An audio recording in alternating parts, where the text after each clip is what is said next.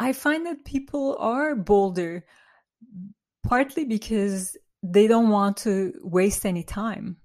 So um, I'm a designer and I love um, deadlines. And I think as we get older, we realize, hey, you know, I don't have forever. So if I'm going to do something, I better do it now. And that kind of um, moves you forward. Um, and most of the people that we co-designed um, life with, um, older people, were really interested in um, doing what they love and wasting less time.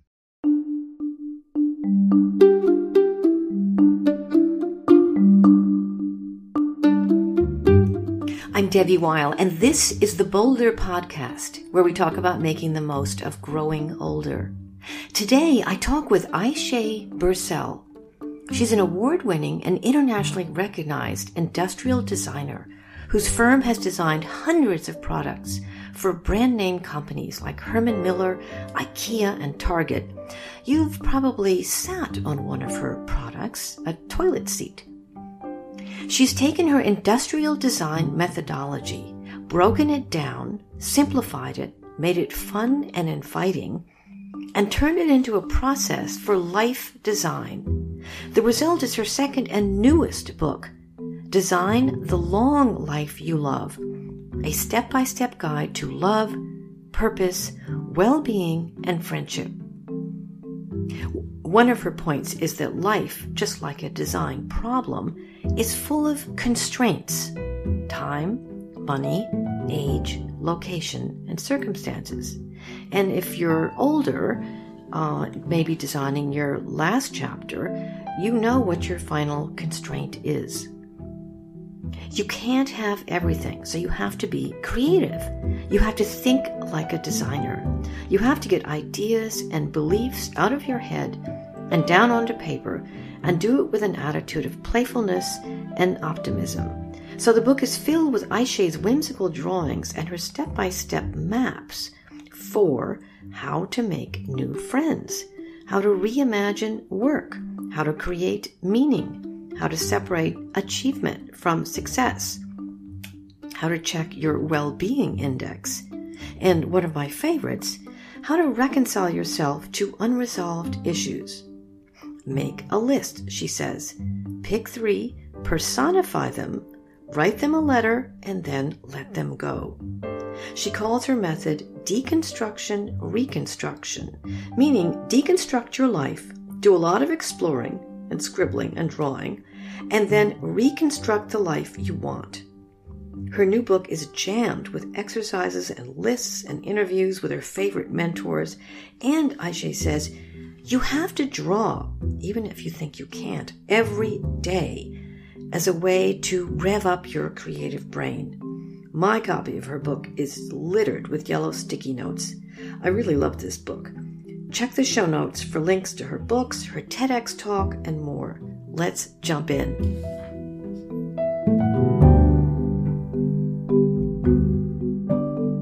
Ayse, welcome to the show. Debbie, thank you so much for having me.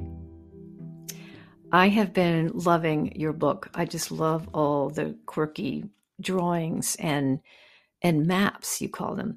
But um, you know what you say about friendship and how to make friends, and I guess especially as you get older, really caught my eye. And you say to, um, well, you, there's a six step process, and you have this marvelous, quirky map you've drawn of it. But you say to start, well, this is step six start with a stranger and think about what gift you might want to give that person.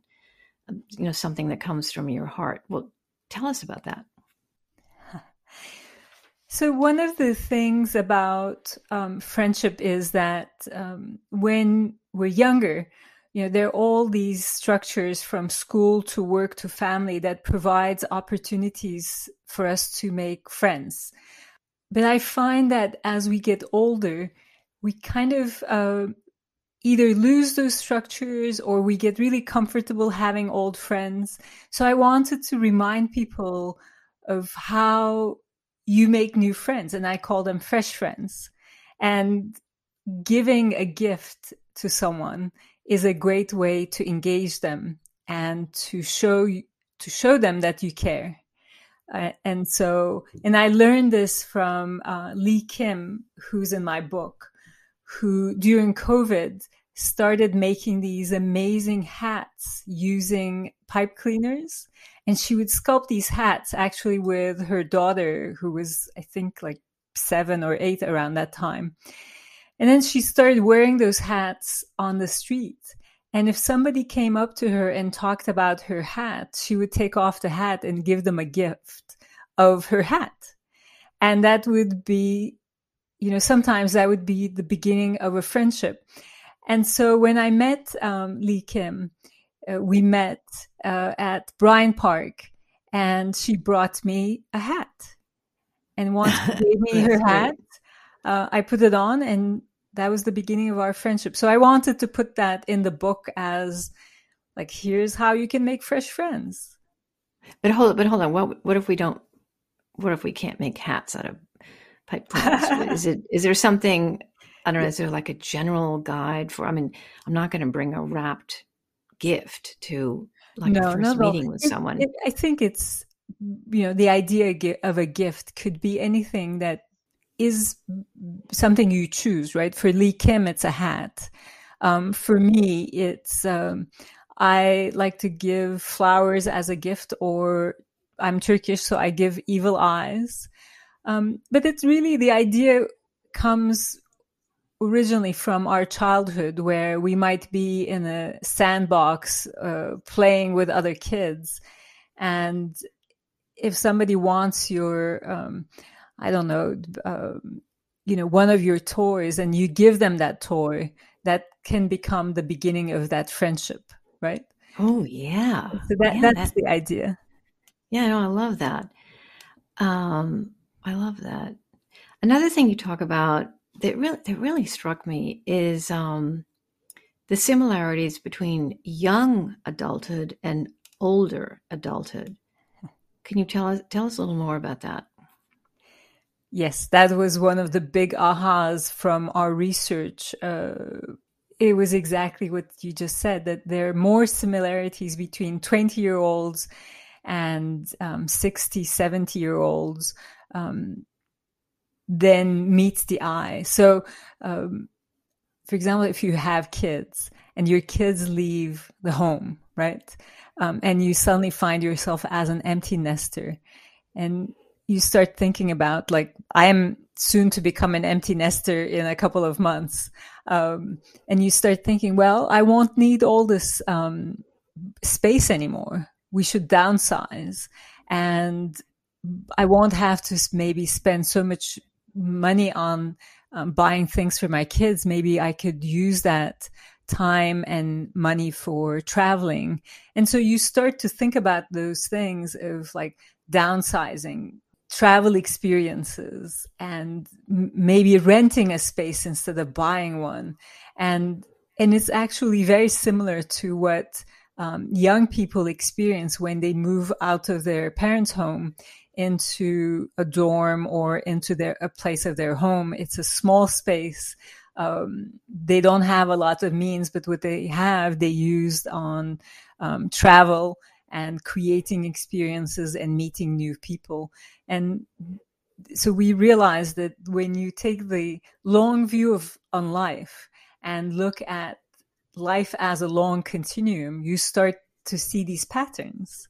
And, you know, early life is a lot with like family, large spaces, um, you know, multiple family members.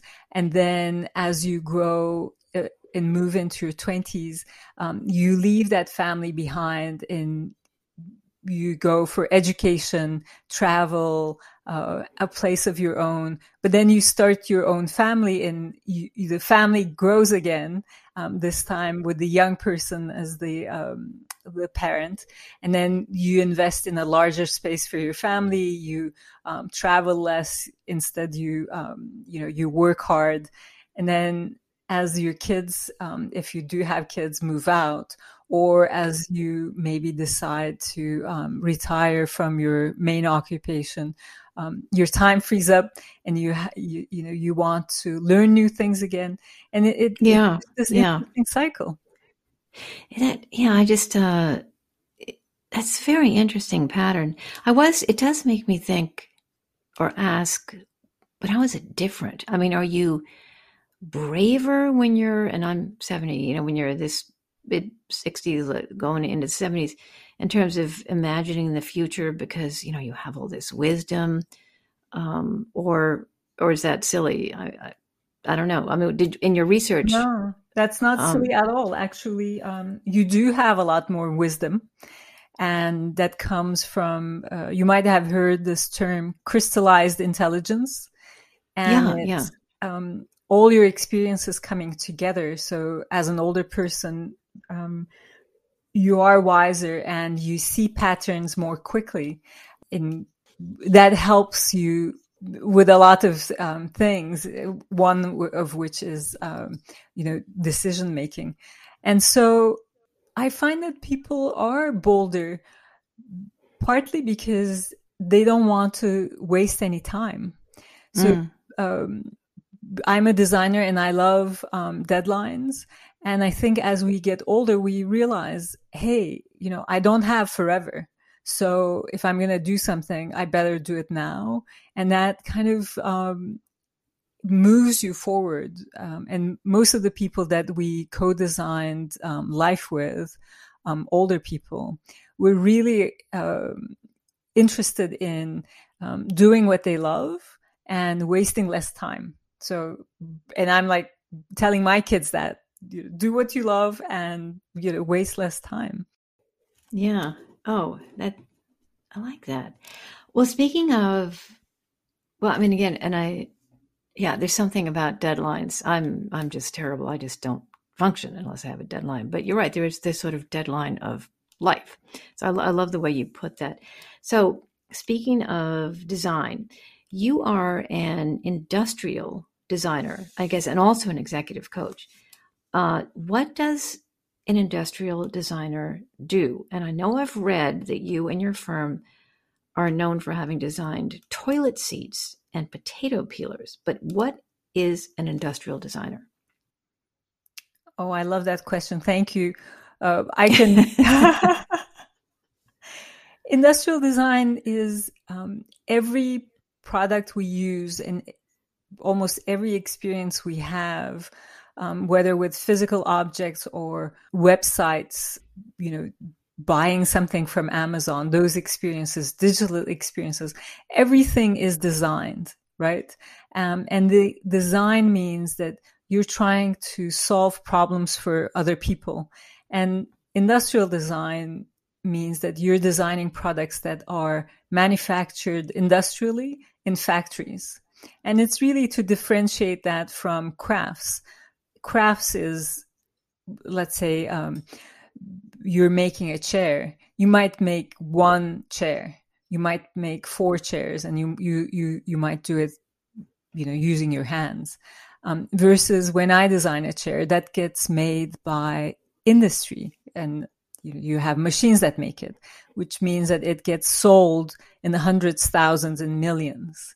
And so, um, yes, I've designed toilet seats and you know, potato peelers and office systems, and I design them for people that I don't know. Um, but I um, empathize with things that they will need, and I try to solve for those needs, and um, and work with you know I work with engineers so that they can make something that is structural and manufacturable. And then you, as the end user, Debbie, uh, buy something that I designed. You've probably used something that I've already designed and you don't even know it. You know, uh, by the way, I, I think I do have the potato peeler that has the comfortable handle. I, I like that one. Well, so, but wait, you know, I, I meant to ask you, how did you get from industrial design to designing your life? Which uh, that's pretty interesting. Is is it because of the process or? It's exactly because of the process. So, um, I I had been designing products for about 20 years. So I was an expert industrial designer uh, you know, winning awards and working with some of the best brands um, that you could imagine. And um, and one day I decided to think about how I think, which was really interesting. You sit down and it's kind of like a journey into your head. And I'm like, how do I design products? What happens? And it took me about a year and I developed a process um, that came from my experience as an industrial designer. And I called it deconstruction reconstruction. And once I had the process, I thought, well, you know what? I think that my life is my biggest project and if my life is my biggest design project and now I have a process, can I apply this process to my life? And so it started with like, what if I applied this process to my life kind of question? And, yeah. and then a friend of mine, um, Shirley Moulton said, Ayse, that's really an interesting idea. Why don't you do a workshop about it? And I'll, you know, help you with that. And she had just started this um, company called Academy of Life and she was teaching people things we don't learn at school. And I said yes to her, and that was my very first workshop, Design the Life You Love. Um, that's how it's. Oh, yeah.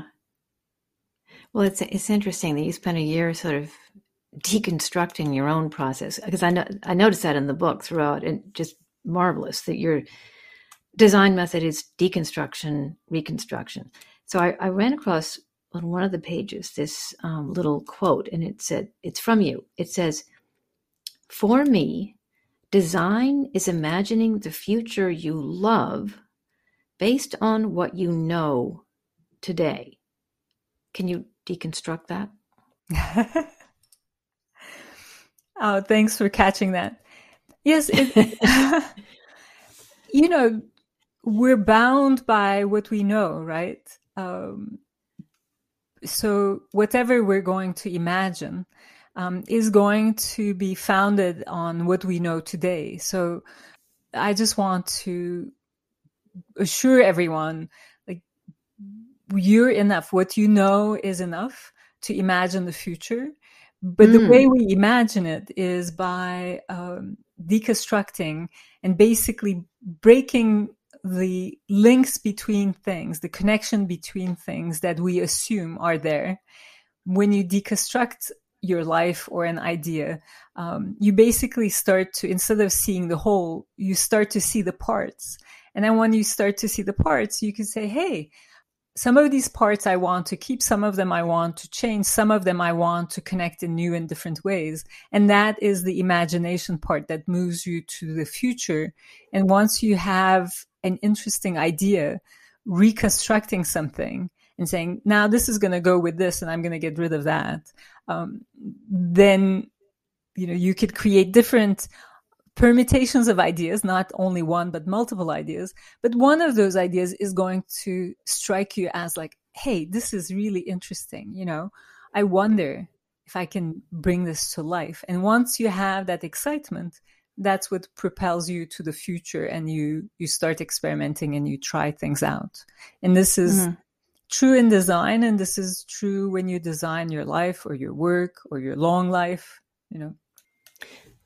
I wonder if you could give us an example. For example, say one is 70 years old and you're looking, you're deconstructing all of the things you do, and you realize you just spend way too much time on Facebook and you want to get rid of that.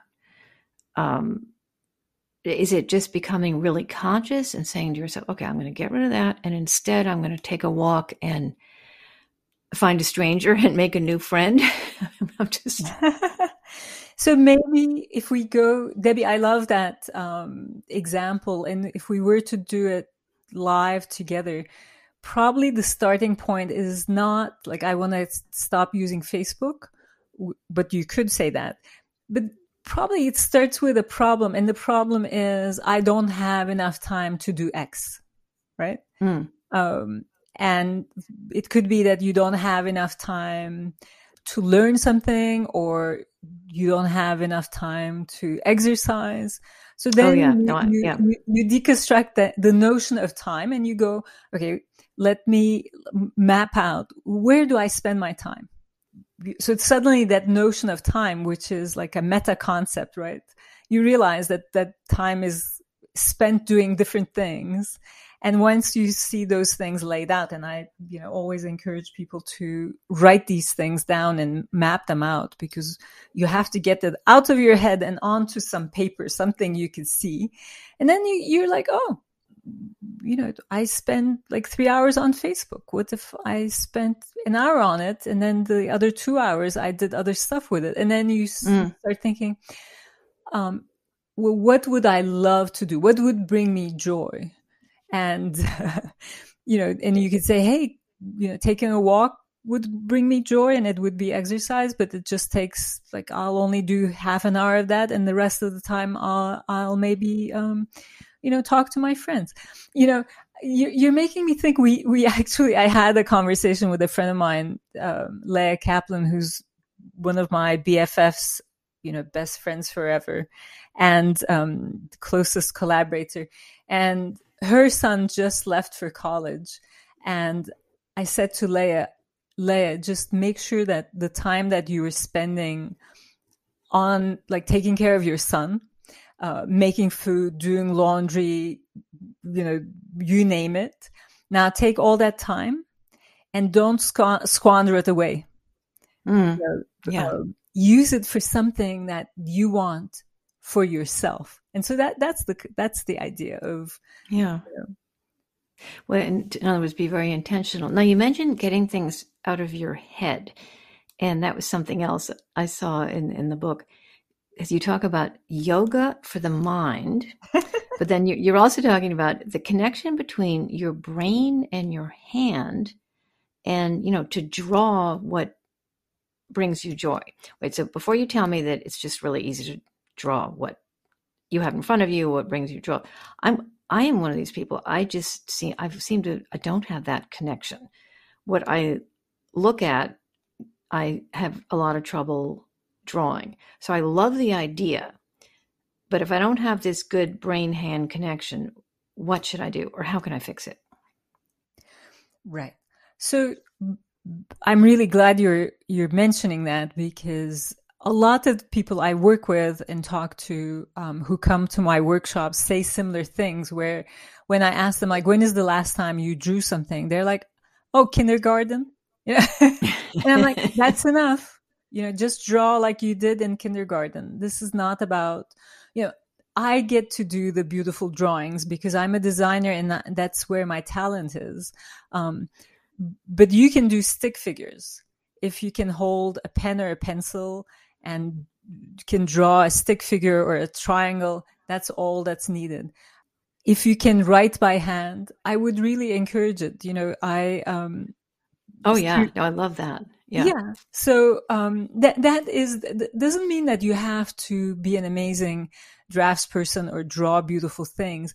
But I think we spend so much time like typing things into the computer or into our phones um, that we have disconnected from that physicality of holding the, a stylus or a pen or a pencil. You know, you could do this on an iPad as well, but like just making that physical connection between what you're thinking and then have that come out of your hands you know that that's really the the cognitive um, piece of it that i want to um, encourage people that there is a that's, correlation yeah. between our brain and our hand sorry i didn't mean to interrupt you no i didn't mean to interrupt you well i'm i'm glad you've now given me permission to draw my stick figures um, uh, when a grandchild asks me to uh, draw a horse, I really just freeze up. But we'll that's separate.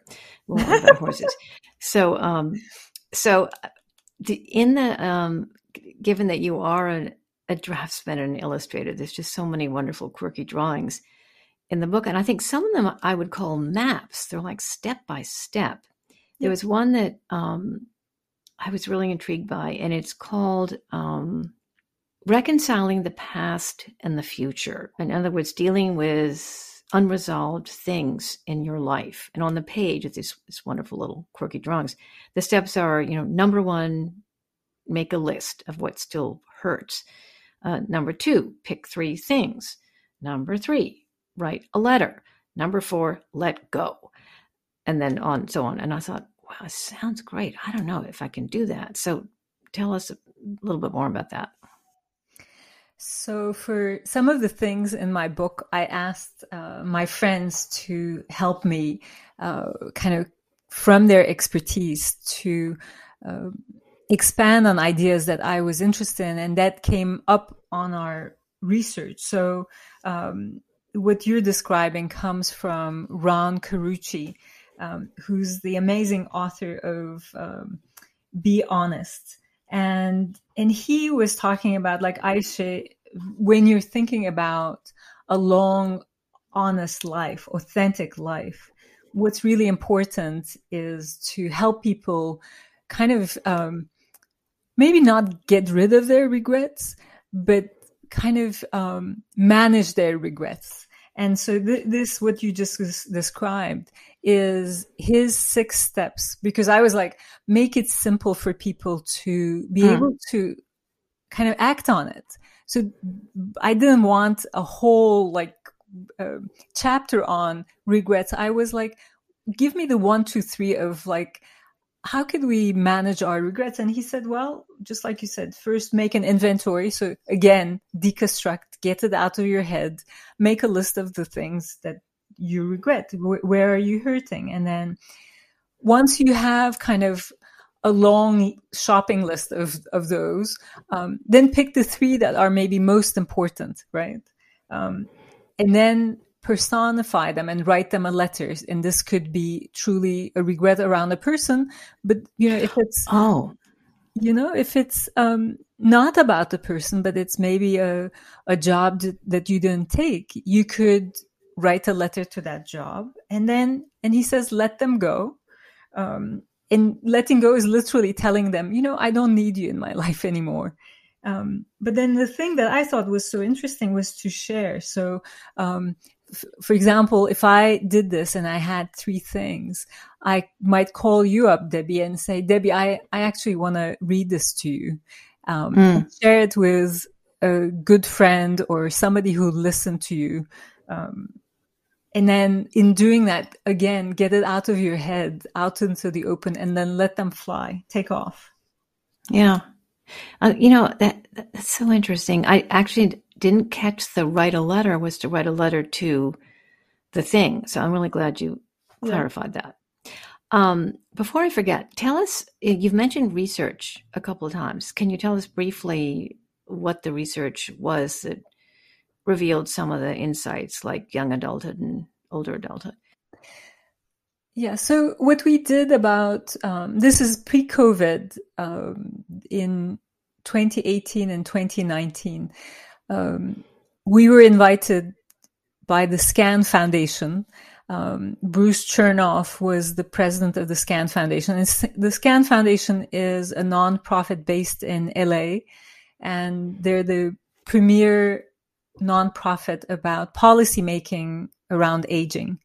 And um, they asked me if I could partner with them and do a year long research um, asking older people, people who were 65 plus, to come be a designer with us for a day. And this was based on uh, my process of Design the Life You Love, which my first book is about. Um, basically, asking people to design their life with us. Um, and design their life 65 plus. So um, we traveled the states from New York, where I am, to LA and to the South Mississippi. So basically, east, west, and the South, um, urban, suburban, and rural, asking people to join us, asking people who are 65 plus to join us for a day um, to design their life. And we did this about um, 15 times uh, with a total of 250 people and learned just incredible things from them. And that's the research I'm referring to. And that, that research oh. changed everything, all my, like upended all my preconceptions around aging. So, um, that's how I decided I, I need to write a book about this. Wait, well, so tell us, what was one of your preconceptions about aging?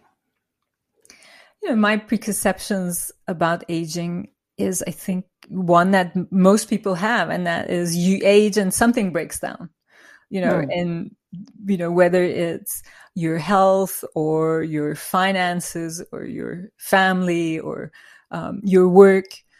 And it's a very reductionist viewpoint of like life and, um, and unfair because now we have 20, 25, maybe 30 more years than our grandparents did. And to condemn those, you know, it's really three decades potentially of your life um, into this reductionist point of view is is really unfair. But that that's kind of like what we assumed. And when you ask older people, you know, when you interview them or you observe them, they tell you all your problems, right? So then it's easy to assume, yeah, you know, you have lots of problems as you age. But what we did is we didn't ask them problem. Uh, we didn't ask them their problems. We didn't interview them. We said, would you like to design your life? And Debbie, what was interesting is none of the people, and they were like 65 to 90 plus in like every age in between. None of them told us, where have you been all my life? Don't you think it's a little late to, to design my oh. life? They they were like, yeah, I'm in. I want to design my life, and they they had such incredible resilience and optimism, and what they really had was a growth mindset. And they basically said, yes, things break down.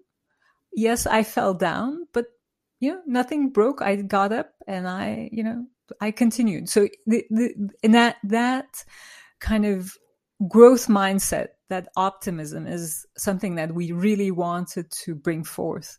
That the thrill is not gone. It's actually the thrill is on and we're excited to be alive. So that, that's the oh, main, main yeah, lesson. Yeah. Yeah. Ayse, I'm, I'm so glad. Well, I'm so glad now you have something to look forward to because exactly. I know you're not quite there yet. Have I what have I forgotten? Is there one thing? What have I forgotten to ask you? I think you asked that Uh, one one of the important things we learned is that, um, like I said, the thrill is on. But inside of that, there's this other idea that I think um, is like if you ask me, I should boil your your research and your book into two words. What did we, what would it be? I would say same, different. And that was the other thing we learned same, different. Same, different means uh, basically the, these older people told us if you want to understand what we want, think no further than what you want. We want the same things. We want love, purpose, well being, and friendship. No matter what our age, these are timeless desires. But how we can get to them might be a little bit different. And that message, I think, is beautiful and gives me hope and a lot of empathy for um, both older people and younger people. So that that's the idea. Same, different. Oh, Ayse, thank you so much.